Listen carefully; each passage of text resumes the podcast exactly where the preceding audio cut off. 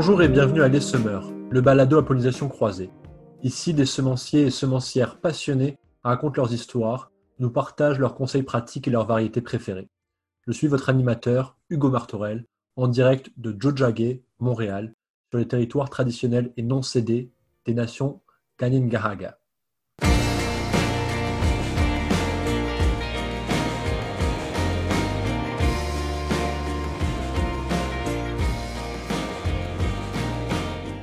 Aujourd'hui, je vais à la rencontre de deux intervenantes en culture céréalière.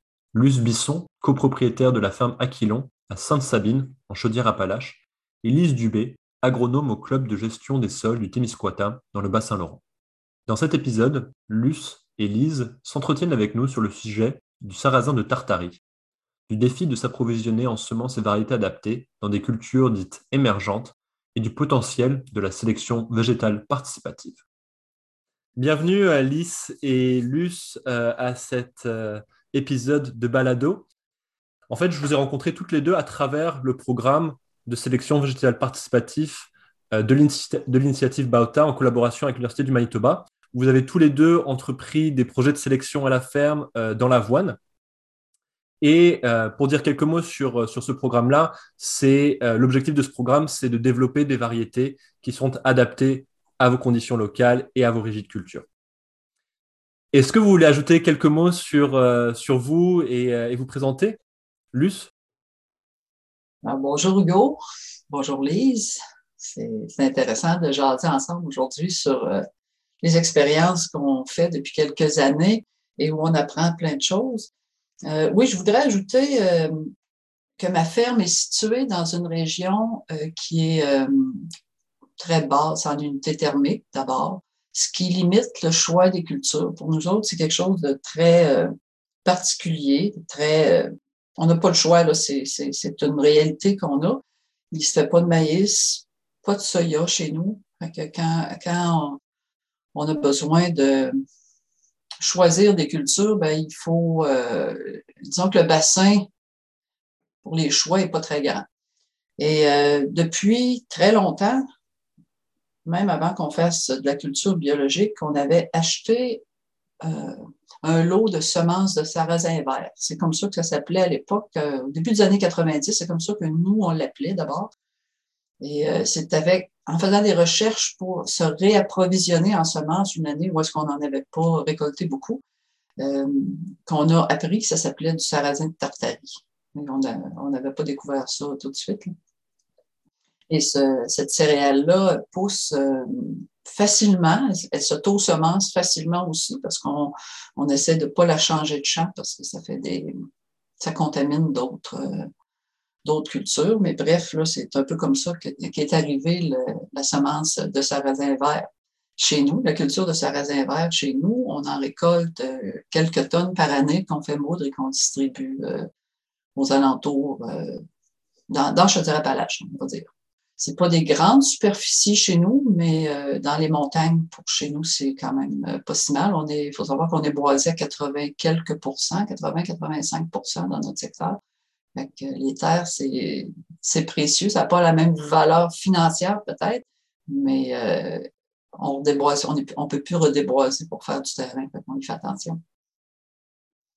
On se tournera, on continuera l'histoire de la, de la, de Sarrasin Vert dans, dans quelques minutes. Je voulais, euh, je voulais donner l'opportunité à Lise pour euh, se présenter. Euh, vous êtes agronome dans le Bas-Saint-Laurent, vous travaillez avec des producteurs dans toute la région. c'est quoi vos, motivations qui vous, qui vous poussent à travailler dans, dans ce domaine? Et puis, est-ce que vous pouvez nous parler un peu plus de votre, de votre travail dans, dans cette région? En, en, quoi ça consiste? En fait, moi, c'est ça, ça fait 32 ans que je suis agronome. Moi, je suis née ici et j'habite la région. C'est une région qui ressemble à la ferme de, Madame Luce. Euh, effectivement, nous non, plus, on n'a pas euh, beaucoup d'unités thermiques. Euh, moi, j'accompagne des producteurs, j'ai des producteurs agricoles en agro-environnement et dont certains sont, sont biologiques. Donc, j'ai à donner des conseils à ce niveau-là. Puis, une des choses qui revenait souvent, là, c'était quand les gens me parlaient que les, cultivars n'étaient pas adaptés à l'agriculture bio, Et ça, c'était une des choses qui, était euh, soulevée à, toutes mes interventions, euh, que les gens ne réussissaient pas à avoir des rendements intéressants, puis ça l'impactait nécessairement euh, leur rentabilité. Puis ça, m'a questionné, puis ça me questionne encore aujourd'hui. Moi, je me suis intéressée aussi avec d'autres partenaires, dont ma PAC, à, des essais de culture émergente, dont le sarrasin vert. Moi, pour moi, le sarrasin vert aussi fait partie un peu de mon, mon enfance parce que j'ai été élevée à Dijby, qui est frontalier à, au Nouveau-Brunswick. Puis là, c'était vraiment, c'est vraiment dans la culture. Euh, on, quand on parle, c'est comme maintenant appelé des plugs, là. Mais moi, ça a fait partie de mon enfance. cette culture-là, sans le savoir, là, je l'ai connue quand j'étais quand même euh, très jeune. Fait que, puis on a, on a conduit des essais avec cette, cette, cet essai-là, puis on, on, cherchait beaucoup à valoriser, euh, parce que c'est une des choses, euh, ici, on ne fait pas ça pousser de maïs ni de soya aussi, mais on cherche à valoriser nos fonds de terre. Puis quand on s'est intéressé à ça, ben s'est dit, est-ce qu'on pourrait utiliser ces plantes-là pour justement nourrir, parce qu'on parlait de plus en plus des besoins de la, population en grains de spécialité. Que ça a été, euh, ça a été, puis à un certain moment donné, ben, j'ai, euh, eu connaissance euh, de la sélection participative. Je trouvais ça super intéressant parce que ça permettait euh, ça permet de sélectionner des. Euh, parce que cette plante-là, si on fait un parallèle avec le sarrasin de Tartarie, c'est une plante, on dirait, qui prend les caractéristiques du sol dans lequel elle va pousser. Donc, la sélection participative, je trouvais ça intéressant parce que c'est un peu ce principe-là qui était mis de l'avant. Puis, euh, puis je, je, trouve que ça répond aussi aux besoins que les producteurs bio m'expriment à chaque jour, à chaque fois que je les rencontre. Lise, est-ce que tu peux donner juste un peu de contexte sur le, club de gestion de sol du Témiscouata? Est-ce qu'il y avait une problématique de sol spécifique euh, associée au, Témiscouata? Ben, en fait, euh, le, club de gestion des sols, euh, si on se rapporte 2007, lui existe depuis 1998. C'est un regroupement de producteurs qui se sont regroupés pour des enjeux environnementaux. Et en 2007, il faut se rappeler qu'en 2007-2008, il y a eu une grosse dépresse au niveau des grains, euh, des céréales, et donc il y a eu un fort abandon des terres agricoles dans notre secteur, euh, ce qui a vraiment interpellé ces producteurs-là. Puis c'est là qu'on s'est mis en mode de recherche pour essayer de valoriser ces fonds de terre-là, trouver des, des cultures plus payantes pour euh, garder ces, ces terres-là en, activité puis également essayer de... Tu sais, les gens y abandonnaient la production animale, donc se, tournaient vers la production céréalière, mais euh, on cherchait des céréales à plus, euh, qui auraient donné une plus-value à la terre. C'est dans ce contexte-là qu'eux, ils, ils ont dit, oui, on va s'intéresser, on va t'appuyer dans tes idées. C'est ça qui a permis que j'ai pu mettre, euh, suivre des projets en culture émergente, faire de la sélection participative parce qu'ils sont conscients qu'on est dans une région où c'est qu'il n'y a pas grand possibilité au niveau des. Tu faire de, l'avoine et de l'orge, à un euh, tu n'as pas de culture de rotation. Donc, c'est pour ça qu'on s'est intéressé à d'autres cultures émergentes. Puis, c'est euh, pour ça qu'ils m'ont supporté aussi là-dedans. Est-ce que tu peux expliquer ce que, ce ça veut dire une culture émergente et, quelles cultures euh, avec lesquelles vous avez travaillé ces dernières années? Une culture émergente, c'est une culture qui n'est pas euh, cultivée euh, et qui n'est pas cultivée de façon euh, régulière sur les fermes et dont la régie agronomique n'est pas fixée ou est en mode apprentissage. Et, une culture émergente, pour moi aussi, c'est une culture qui a un marché, un besoin au niveau du marché mais c'est ça, qu'au niveau de la régie agronomique, elle n'est pas fixée, elle n'est pas connue. On ne sait pas comment elle peut s'exprimer dans tel type de sol, sous tel type de conditions, en termes de régie de fertilisation, de régie phytosanitaire. Ça sert, euh, pour moi, c'est ça une culture émergente. Là. On va procéder à l'observation, euh, vérification de tous les critères euh, de régie agronomique. Donc, euh, Luce, vous, vous avez euh, acquis euh, il y a une vingtaine d'années une poche de, semences de, sarrasin vert, de sarrasin de Tartarie. C'était quoi son origine? Puis, comment ça se fait que vous continuez à, cultiver cette, culture-là? Pourquoi? Est-ce que vous pouvez nous parler un peu de l'histoire d'origine de, cette, de cette poche de semences? Oui, c'est drôle. Hein? Euh, tantôt, Lise parlait de contexte quand il y a eu une déprime des, euh, des prix des grains. Tu sais, il y a toujours un élément déclencheur à ce qui, ce qui nous arrive dans la vie. On prend des décisions en fonction des situations. Puis, euh, au début des années 90, on avait acheté une terre, une des terres voisines de chez mon beau-père, qui est devenu maintenant notre entreprise. Mais il y a un cousin de mon beau-père faisait déjà cultiver le sarrasin vert dans notre secteur et euh, avait offert à mon beau-père de racheter son lot de semences. Sincèrement, il faudrait que je demande à mon mari combien il y avait de poches de semences, mais euh, ça venait comme avec une ronde, une ronde de clientèle faisait peut-être un 1000 ou 1500 litres de farine par année. Le monsieur faisait ça depuis plusieurs années. Nous autres, on ne le connaissait pas, on l'a rencontré comme ça, mais il était dans le village voisin. Il l'a offert à mon beau-père. Mon beau-père nous en a parlé. Puis, euh, étant donné qu'on venait d'acheter une terre, puis finalement, ben, on a dit oui, c'est correct, on se lance là-dedans. on en a fait comme ça pendant plusieurs années. On a même, euh, à un moment donné, je dirais, euh, milieu des années 2000, cessé nous-mêmes de le faire. Mon beau-père ayant pris sa retraite de la ferme laitière, mon beau-père a repris la production, mais c'était tout le temps sur les mêmes terres. On est tout le temps dans notre même bulle, on s'entend. On a continué. Euh, mon beau-père a eu un accident. On a recommencé un petit peu, mais on n'avait pas énormément, on n'a pas mis énormément d'énergie euh, là-dedans pendant plusieurs années. C'est vraiment la transition biologique là, en 2016 qui a donné un souffle nouveau à cette production-là. Quand mon fils, euh, notre fils est arrivé sur la ferme pour vouloir prendre la relève, lui s'est lancé là, dans le développement de la production. Puis on est passé, puis on avait eu un, c'est drôle de dire ça, on avait eu un acheteur qui est maintenant disparu euh, du, du, paysage, mais qui nous avait demandé un assez bon tonnage de ce grain-là pour transformer en bière euh, sans gluten. Donc là, mon fils s'était lancé comme accord perdu là-dedans. On en avait fait 10 acres. C'était beaucoup 10 acres à ce moment-là. C'est encore pas mal, ça raisin vert, là, parce que ça répond pas toujours égal d'une façon à l'autre. Hein. Quand Lise parlait des, cultures émergentes, là, il, nous manque encore beaucoup de données sur cette euh, sur, les, euh, la culture de sarrasin vert. Puis finalement, euh, l'acheteur en question n'a pas été capable de payer. on ne l'a pas livré. Enfin, on est resté pris avec beaucoup de tonnes, beaucoup plus de tonnes qu'on aurait voulu avoir. il a fallu développer un marché. Fait que quand je dis que c'est une question de contexte, c'est comme ça que, puis étant donné qu'il était, qu'il est devenu bio, ben là, notre fils a, développé un marché. Notre participation au programme de sélection végétale aussi avec Hugo euh, nous a allumé passablement sur l'importance que ce grain-là a. Je pense que depuis deux ans, ça a explosé les, questions, l'intérêt pour euh, les semences qui sont pas traditionnelles.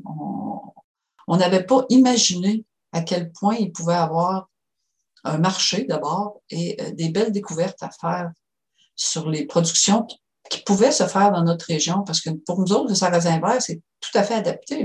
C'est la même semence qui s'est toujours ressemée d'une année à l'autre. Depuis 1959, il n'y a jamais eu de nouvelles semences d'achetées.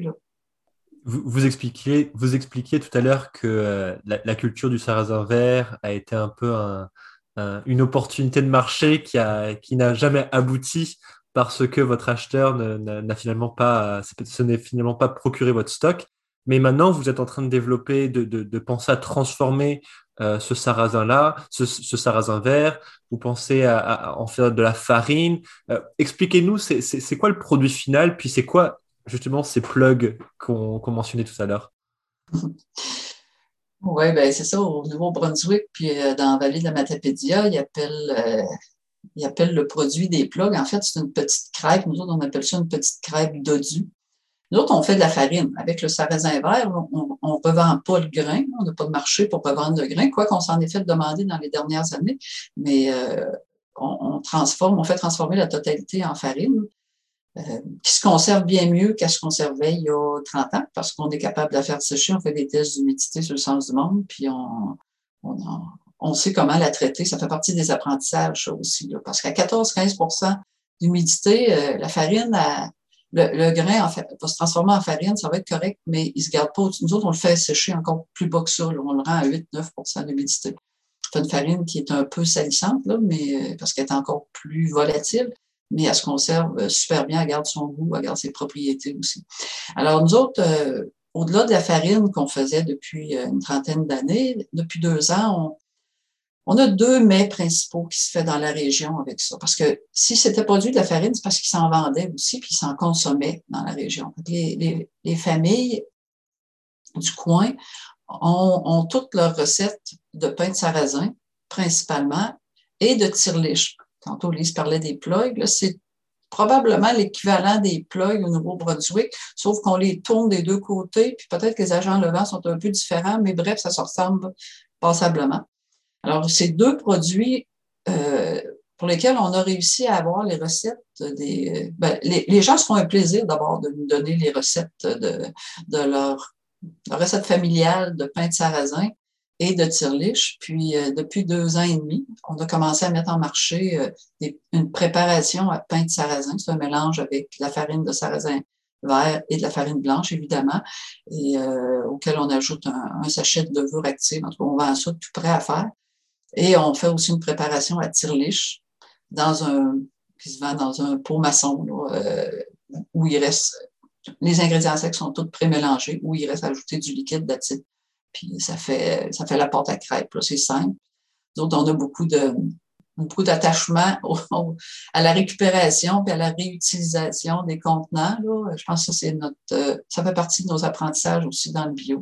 Puis ça, ça a beaucoup de succès ça a vraiment beaucoup de succès. C'est surprenant. On a des problèmes d'approvisionnement de contenants, comme tout le monde, à cause de la pandémie, mais à part de ça, on a de la demande pour le produit et même que notre, euh, on est en démarche là, avec notre MRC pour, euh, on ne peut pas tout dévoiler tout de suite, mais pour, euh, pour identifier cette culture-là à notre région parce que c'est moi, je pense qu'on peut nommer ça, c'est pas gênant de nommer ça comme une culture patrimoniale, même si on ne sait pas encore exactement d'où ça vient. On va faire des recherches, puis peut-être qu'avec Hugo, on va trouver des, euh, des réponses, avec Lise aussi, avec d'autres personnes.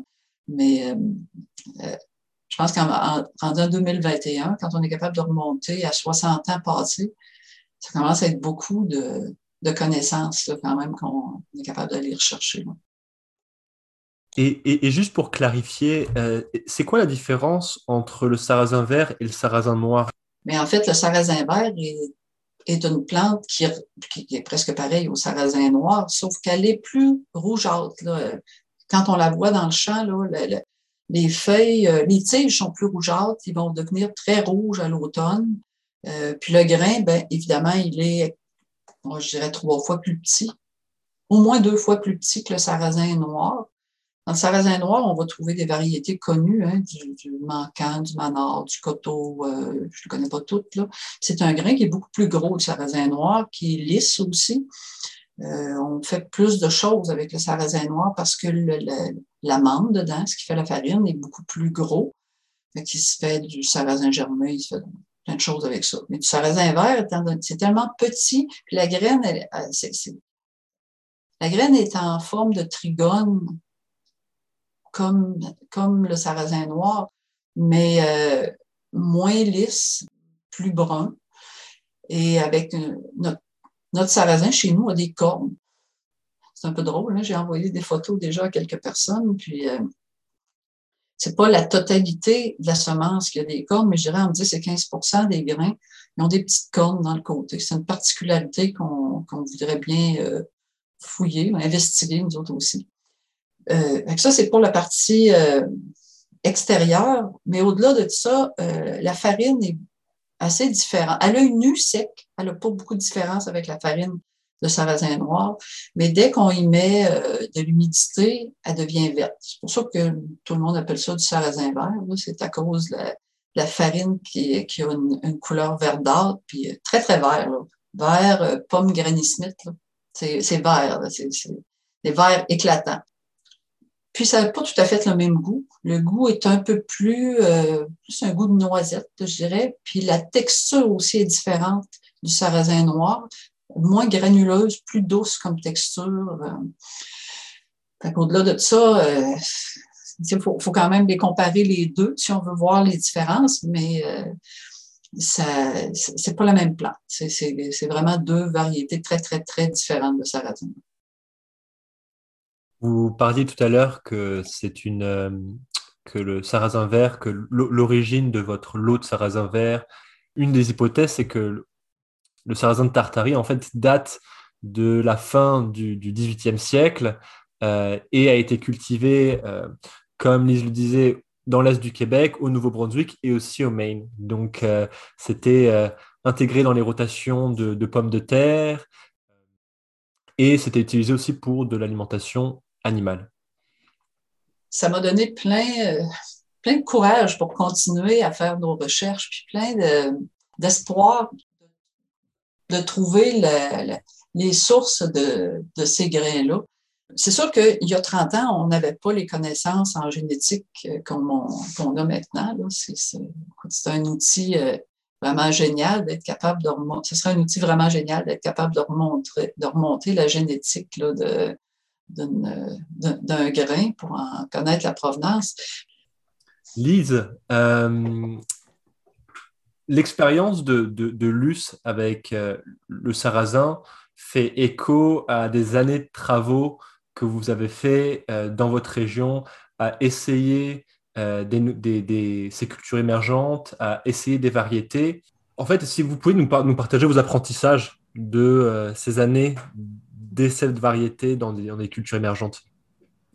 OK. Euh, ben c'est ça. nous, on s'est intéressé au, sarrasin vert. Euh, on voulait le comparer au sarrasin noir.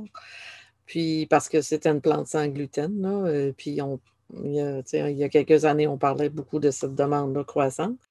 moi, ce qui m'a été ce qui m'a vraiment, ce qui me surprend de, cette plante-là, c'est sa, euh, résilience. Euh, parce que j'étais étonnée de voir que cette plante-là pouvait s'adapter à tout type de sol, à tout type de conditions dans lesquelles elle mettait.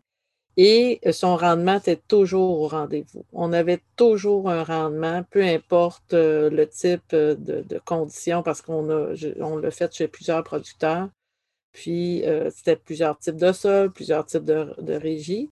Puis, euh, on, je, je, voyais, ce, que j'observais, c'est que cette plante-là, on dirait qu'elle prend les, caractéristiques du sol dans lequel elle pousse. Fait que c'était, euh, c'est vraiment fascinant. Moi, ça me fascinait de voir ça parce que, puis ce qui me fascine aussi, c'est de voir qu'elle va conserver ses propriétés de germination au fil du temps. Là, euh, ce qui n'est pas du tout, euh, ce que tu n'observes pas du tout sur d'autres types de semences. les gens, euh, des fois, vont conserver leurs grains pour ressemer. Puis des fois, ben, on va voir, ben là, le grain germe, mais finalement, il n'est pas capable de faire sa poussée végétative, puis de faire sa fleur, ben, de faire sa croissance, puis de se reproduire. Mais cette plante-là, elle a ce pouvoir-là, puis c'est vraiment fascinant. C'est plate de. J'ai été contente là, de voir qu'il y a des chercheurs qui s'intéressent à ça parce que finalement, dans le, dans le circuit traditionnel, mettons, des semences, euh, c'était plus de la. quand on s'intéressait à ça, ben, on, avait l'air plutôt de personnes un peu. Euh, euh, non, un peu farfelues, je dirais, parce que les gens riaient peut-être un petit peu de nous parce que, bon, c'était euh, une plante euh, dans laquelle il n'y avait pas vraiment d'avenir, mais euh, de persister puis de continuer à faire des essais là-dedans. Puis effectivement, l'approvisionnement, tu sais, c'est une. Comme ce n'est pas une culture que tout le monde s'intéresse ou que ce n'est pas dans le, le, système agro-business, je dirais.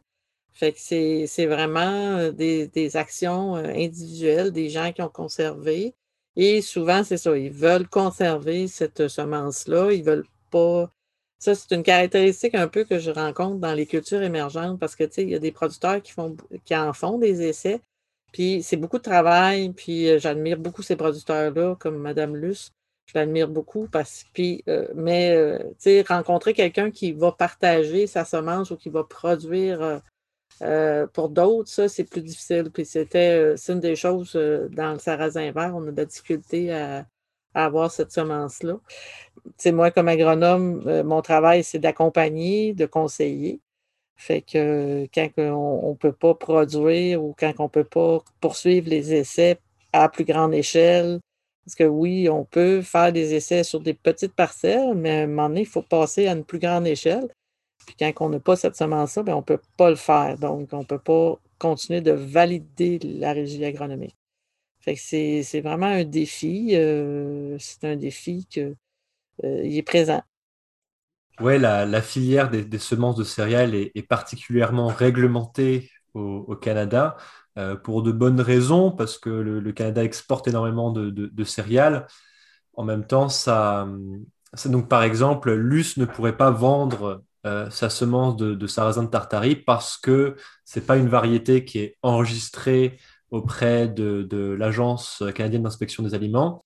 Et, euh, l'US n'est pas, euh, n'est pas certifiée comme productrice de semences, ce qui est en fait un autre modèle d'affaires. Donc, euh, même quand on a, quand on a ces, ces, semences, des lots de semences qu'on cultive sur la ferme, ben le, de pouvoir partager cette ressource génétique-là, euh, ça, ça, se rencontre, euh, ça se rencontre des, des, barrières.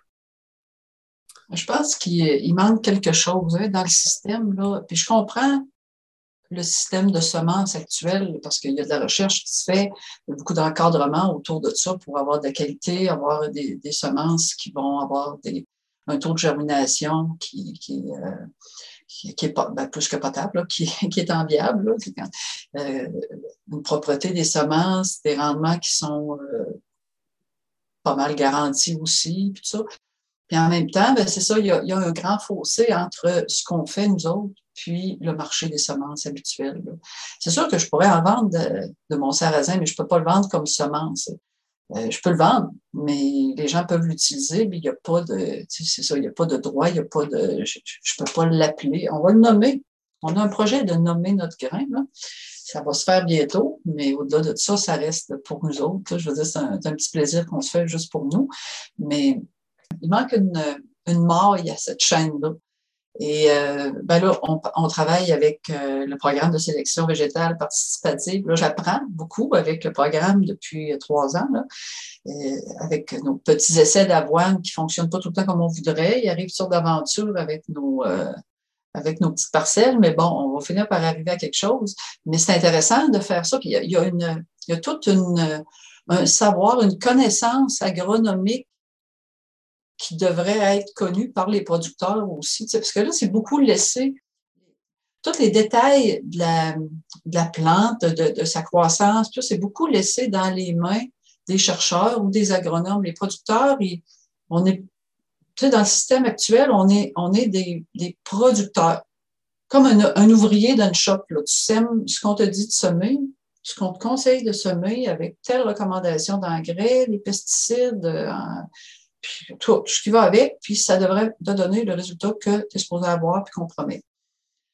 Mais au-delà de ça, on, est, on a comme plus de, plus de ressources. C'est comme si quelqu'un apprenait à marcher, mais il y avait il y avait tout le temps juste des autoroutes sur lesquelles marcher. Il n'y a plus d'autres trails à côté à essayer. Moi, c'est comme ça que je me sens par rapport à, dans le monde des semences. Mais je pense que le travail qu'on fait, oh, comme Mme Dubé disait tout à l'heure, nous on s'est fait traiter de fou un peu là, quand on, a décidé de, faire, de, multiplier un peu les produits autour de notre farine. Le monde nous regarde un peu de haut. on, est, on est un peu des, extraterrestres quand on veut faire ça. Puis en même temps, il y, a une, partie de la société qui demande ça, puis qui espère ça de nous autres aussi, puis qui ne comprennent pas pourquoi on ne le fait pas.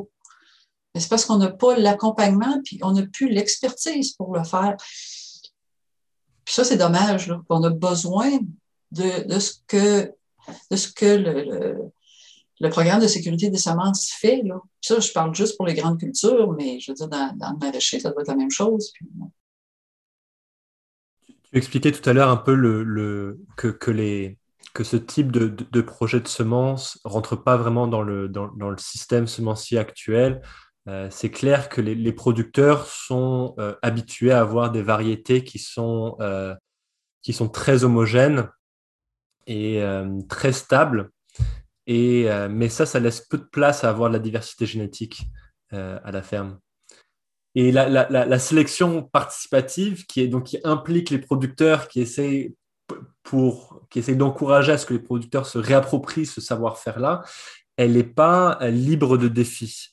On parle de, de, faire de la sélection sur des micro-parcelles, on parle de, de, de, faire de la sélection à la main. C'est un, processus qui peut durer jusqu'à 3, euh, de 3 à 7 ans sans, rentrer dans l'aspect réglementaire d'enregistrer une nouvelle variété. Lise, toi qui as commencé en 2013, ça a été, quoi les, défis auxquels vous avez fait face avec les producteurs pour, euh, développer vos propres variétés d'avoine? Euh, ben, Ça a été un coup qu'on a fait nos trois ans parce qu'on était en micro-parcelle au bout de trois ans. Euh, on les observait. Moi, de la façon, donc, euh, une des choses qui me guidait dans mon travail, c'était euh, quand les gens me parlaient en bio, de la, des, capacités des, semences qu'ils utilisaient à, cette régie-là, la nécessité. Une des choses, la, la gestion des mauvaises herbes en bio, c'est vraiment un gros, gros défi c'est une des choses qui guidait beaucoup mon, jugement quand je venais pour sélectionner euh, les plants que, euh, j'allais sélectionner à l'automne. C'est ceux qui, traversaient finalement toute cette compétition-là de mauvaises herbes. Euh, puis c'est vraiment, on s'est spécialisé, là, puis c'est la spécialisation en agriculture, je pense que c'est une bonne chose. ça répond à des besoins. Mais c'est quand on veut faire de, de, petites parcelles comme ça, ben, puis que là, après ça, on veut, euh, mettons, euh, reproduire ça sur de plus grandes parcelles, ben là, c'est des équipements qui sont plus adaptés. Euh, on ne peut pas vraiment semer ça avec un semoir à céréales de grosse dimension. Il y a trop.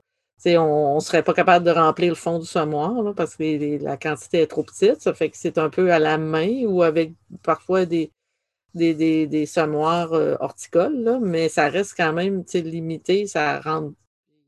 Si on veut traiter juste ce lot-là, ben là, comme qu'on n'a pas assez, on ne peut pas dire qu'on va passer une batteuse là-dedans. Euh, c'est vraiment, euh, quand ça vient comme pour passer à une autre échelle, c'est vraiment là qu'on a des difficultés que là, ça nous prendrait des équipements adaptés, des équipements un peu qui ont dans les centres de recherche, quand ils font des micro-parcelles, eux autres, ils en ont des équipements adaptés. Ici, en région, il y avait le CDBQ euh, qui ont ce type d'équipement-là, mais ils ne se déplacent pas sur les fermes pour venir, euh, euh, venir récolter ces parcelles-là. Ça serait intéressant s'il y aurait plus de personnes qui participeraient à ça. Ben, peut-être qu'en utilisant les CUMA, on serait capable d'avoir ce type d'équipement-là qui nous permettrait de justement euh, de, bâtir ce stock de semences-là. Euh, sur, sinon, c'est mélangé avec tout le reste du champ. C'est difficile. Je, dirais que quand que j'ai fait mes trois ans, puis là, je serais rendu à une autre échelle, c'est là les grosses difficultés, c'est à ce niveau-là. Moi, personnellement, quand je suis mes producteurs bio, là, euh, la gestion des mauvaises herbes, c'est vraiment un gros, gros défi pour eux. Euh, puis, euh, les céréales, c'est vraiment, c'est cultivé sur une courte période de temps. On arrive au printemps, il faut se dépêcher, aller semer. Puis, c'est vraiment très, très court, là. C'est pas comme, mettons, en Europe, que je sais qu'eux autres, ils ont plus de temps, Même, des fois, ça arrive qu'il y a des Européens qui viennent nous voir et nous disent Vous êtes fous au Québec, parce que là, il faut se dépêcher, il faut rentrer dans le champ aller faire nos, cultures. Fait que je veux pas, la, plante, elle a une pression pour pousser, faire tout son cycle de production. Puis c'est ça, la gestion de la mauvaise herbe, c'est vraiment une, grosse problématique en bio. Fait que moi, je trouvais que sélectionner ça, euh, pour moi aussi, je me disais, ben, probablement c'est un plant qui, a une bonne santé, qui est capable de, passer au travers euh, tous les, aléas climatiques ou toutes les attaques des insectes qui ne tombent pas en fin de saison. Fait pour moi, c'était les individus que je trouvais, c'était les champions de la saison. Puis, euh, c'est là que je l'ai ramassé, puis c'est vraiment là-dessus. Et, ce que j'ai trouvé, ce qui est assez unique avec, avec toi, Lise, c'est que tu as fait la sélection sur plusieurs fermes. Donc, chaque année, tu, euh, les semences récoltées sur un site étaient replantées sur un autre site dans la même région. Euh, et, est-ce que tu peux expliquer la, logique derrière ça? Ben, euh, en fait, c'est plus un. Ben, en fait, la logique, c'est.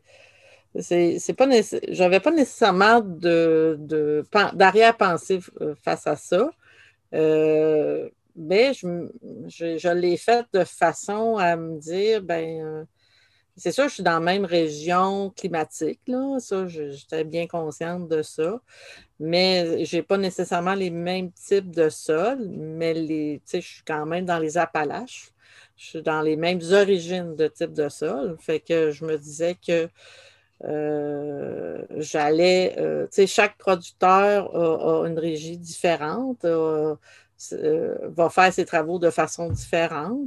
Fait que moi, j'aimais beaucoup cette idée-là euh, de, d'aller aussi, ça, moi, je, trouvais aussi, ça me permettait de parler du programme à plusieurs personnes. Fait que, tu sais, de propager cette, cette façon de faire-là, de, de, donner la chance, je trouvais que ça rejoignait finalement des besoins que j'avais identifiés au niveau de mes producteurs. Puis en même temps, je me disais, ben, je dis, il me semble que d'instinct, je, faisais ça. Peut-être que les scientifiques, les chercheurs, peut-être qui vont dire non, je ne suis pas correct avec ça, mais d'instinct, j'avais tendance à faire ça parce que je me disais que, bon, oui, je vais pouvoir en permettre de parler du programme à plusieurs personnes, de les inciter à embarquer là-dedans. Puis aussi, ben, peut-être qu'au niveau, euh, au niveau de la semence, ça allait donner une force supplémentaire euh, qui allait euh, s'imprimer. Un peu comme quand je, vois, je voyais le sarrasin s'imprimer un peu de caractéristiques du sol, ben, ça me motivait à aller là-dedans. Que je suis pas, moi, je suis pas, je suis juste un agronome de champ, mais je ne suis pas une chercheuse je n'ai pas de, de, formation plus scientifique que mon baccalauréat, mais c'est un peu par instinct que j'y allais comme ça, mais aussi euh, pour faire connaître le programme parce que je trouve ça super important. Puis c'est des choses qui m'aidaient à développer mon expertise pour être capable, eh, être en mesure d'améliorer toujours les services que je donne à mes clients en production biologique. Et Luce, euh, toi, je pense que tu en es à ta troisième année de sélection à la ferme. Euh, je me rappelle, la, première année, il y avait eu un, tu m'avais expliqué que euh, ton fils avait récolté la parcelle en même temps que le reste du champ. Donc mhm. euh, ça, ça fait partie des, justement des défis quand on fait de la, de la sélection en micro-parcelles. De ton côté, est-ce que est-ce qu'il y a eu des, défis en particulier que tu aimerais, que aimerais nommer euh, ces, premières années dans, la sélection? Effectivement, le premier, le premier défi, c'est de trouver un endroit facilement identifiable avec les bonnes caractéristiques de sol. Pas là, je fais des, je participe au programme avec la semence d'avoine. Évidemment, je ne veux pas le mettre dans un champ où est-ce qu'il y a eu de l'avoine euh, qui aurait pu ressembler à ça l'année précédente, on s'entend. Euh, identifier l'endroit pour qu'il soit facilement euh, nettoyable ou tu sais, euh, repérable. Un autre, un autre défi, c'est le défi des, des réglementations au-delà de, des certifications de semences. Il y a toutes les réglementations en sécurité du revenu aussi. Parce que de semer des semences non certifiées, euh, ben là, tu deviens plus admissible à l'assurance récolte. Ben, tant que tu n'as pas de, de dommage, ça va bien, hein, mais la journée qui te demande tes factures, tu n'en as pas, ben, tiennent. Il faut que tu prouves que tu n'as pas été capable d'en acheter, puis qu'il n'y en avait pas. Bon, il y a un canal là, qui est probablement utilisable pour défendre ce, ce, cette décision-là, mais c'est pas simple. Il y a plus d'embûches que de facilité là, dans la décision de prendre euh, nos semences à nous pour euh, se ressemer euh, si on décidait de faire de en grande quantité puis tout ça. Bon, le sarrasin, ça va bien. Le sarrasin vert, il s'en vend pas sur le marché, fait que c'est pas, pas un problème. Mais puis ces obligations-là en, en, sécurité du revenu, ben, ils découlent aussi sur l'ASVA, sur les programmes agri, puis euh, les PPA. Puis, c'est ça la réalité en agriculture, puis en production de céréales aussi. Tu sais. Mais bon, je pense qu'il ne faut pas, faut pas se décourager. Il y a des solutions à tout, mais ça n'arrive pas du jour au lendemain. Puis c'est à force de, de persévérer, euh, Lise en parlait de persévérance tantôt. Là. Puis c'est avec ça qu'on va arriver à quelque chose. C'est sûr que faut le dire, puis vous avez une belle tribune pour qu'on puisse parler de notre persévérance, puis du plaisir qu'on prend dans l'apprentissage aussi de tous ces détails-là en production agricole qu'on avait probablement oubliés ou euh, qui se sont un peu perdus avec les années. C'est ça, on a des apprentissages à faire. Je pense qu'on peut terminer sur euh, peut-être sur un, commentaire de clôture à, des producteurs de céréales qui, euh, qui nous écouterait, euh, qui écouterait cet épisode, à savoir, c'est quoi le message qu'on essaie de transmettre aux producteurs par rapport à l'autosemence, par rapport à des variétés qui ne sont pas dans le système actuel, par rapport à l'hétérogénéité des, variétés et l'approvisionnement de semences. Peut-être un, dernier commentaire de clôture pour ces producteurs de céréales qui seraient peut-être intéressés à expérimenter, mais, mais qui ne sauraient pas par, où commencer?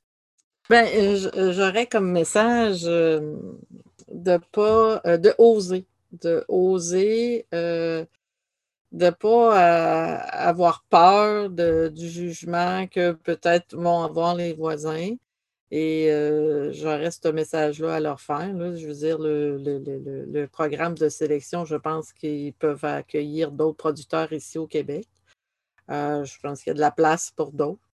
Puis euh, moi, je, pense que je leur dirais, ben, osez, puis vous, allez, vous allez apprendre de nouvelles choses. ça va vous donner une confiance en vous, en vos capacités. Et euh, également, ben, si euh, que ce soit un agronome ou euh, d'autres producteurs avec qui vous pouvez échanger aussi, je trouve ça intéressant de, pouvoir, à certains moments donnés, briser cet isolement-là. J'aurais ce message-là à leur dire, de, l'essayer, de l'essayer, puis c'est ça, ça va vous donner confiance, vous allez développer une expertise développer votre sens d'observation aussi. Puis je pense que ça peut permettre aussi de développer la résilience des systèmes agricoles. Lise, ça résume bien ce que je pensais aussi. Moi, j'ajouterais euh, un autre aspect. Euh, on, se fait dire d'oser, mais euh, à un moment donné, ça prend de l'argent aussi, ça prend du temps, ça prend, des, ça prend les moyens de le faire aussi. Fait que moi, ce, ce bout-là de petites expériences que je fais chez nous, puis je ne le fais pas juste pour ça, je le fais pour d'autres culture aussi, là, je vous le dirai en, fait, en terminant. Euh, c'est une passion. Il faut que ça soit une passion de faire ça. Il faut, faut vraiment aimer ça. Puis il faut, faut le faire comme si, comme un loisir. Là. À la limite, là, euh, sais, chacun a des loisirs. Il y en a qui investissent dans une moto, dans une motoneige, dans le golf, dans un bateau, euh, whatever. Tu sais. Puis sur une ferme, souvent, on n'investit pas trop dans nos loisirs. Mais quand on a une passion, qui, quelque chose qui vient nous allumer, là, c'est moins, fatigant, même si ça n'a pas le rendement qu'on veut, même si ça ne donne pas nécessairement quelque chose qui rapporte la première, les premières années, puis tout ça. On apprend, puis on a, on a du plaisir. Moi, j'ai beaucoup de plaisir à faire ce que je fais. Puis, euh, le meilleur soutien, je crois, qu'on peut avoir, c'est de se faire des amis qui ont la même passion que nous autres. Fait que euh, ça, c'est un défi peut-être de communiquer ensemble, puis de, mais oser interroger quelqu'un d'autre essayer de trouver les coordonnées. Des fois, c'est pas toujours facile de trouver les coordonnées de quelqu'un qui a fait quelque chose que tu penses que ça ressemble à ce que tu as fait. Bon, euh, ça, ça donne du gaz pas mal. Ça donne de l'énergie, puis ça, ça nous donne envie de mettre du temps là-dessus. Puis, anyway, ça nous amène à quelque part. Le pire qui peut arriver, c'est qu'on échoue, puis qu'on se tanne, puis qu'on arrête. Puis le meilleur qui peut arriver, c'est qu'on fasse des belles découvertes, puis qu'on qu'on fasse des beaux apprentissages, puis c'est bon pour notre, notre estime de nous autres mêmes comme producteurs agricoles aussi. On a l'impression de travailler pour nous autres, pas juste pour les grandes compagnies semencières, on travaille pour nous autres. Ça, c'est euh, pour moi, c'est un incitatif qui est bien important. c'est clair que, que ces solutions-là, elles, elles, elles viennent d'un leadership de producteurs. Et à partir du moment où on arrive à mettre ces efforts individuels en réseau, on peut trouver des solutions collectives pour euh, augmenter notre, euh, patrimoine génétique et augmenter les volumes de semences disponibles pour, euh, pour que les produits puissent finalement arriver sur les tablettes des, des consommateurs. Je vous remercie Lise et, Luce pour cette conversation qu'on a eue, puis pour votre générosité dans votre, dans votre partage d'expérience. Euh, en tout cas, moi, je, tiens à dire merci aussi de nous donner cette opportunité-là de, parler de nos expériences. Moi, pour ma part, c'est j'ai trouvé ça super, super le fun de faire ça. Mais euh, c'est ça, c'est un, c'est un honneur pour moi de, voir que des gens partagent autant de, de connaissances. On va, on va évoluer. Merci à tout le monde. Le balado Les Semeurs est produit par l'initiative de la famille Bauta sur la sécurité des semences au Canada, un programme de Sème l'Avenir. Le bureau principal de Sème l'Avenir est situé sur le territoire traditionnel et non cédé du peuple algonquin Anishinaabe. Vous trouverez les semeurs là où vous trouvez vos balados préférés. La réalisation du programme Bauta est rendue possible grâce à nos extraordinaires donatrices et donateurs, ainsi qu'une communauté dynamique d'agricultrices, d'agriculteurs et d'organismes avec qui nous collaborons. Visitez semence-secure.ca pour trouver les transcriptions et les traductions des épisodes, en apprendre plus sur nos projets et soutenir ce travail au Canada dans le domaine des semences.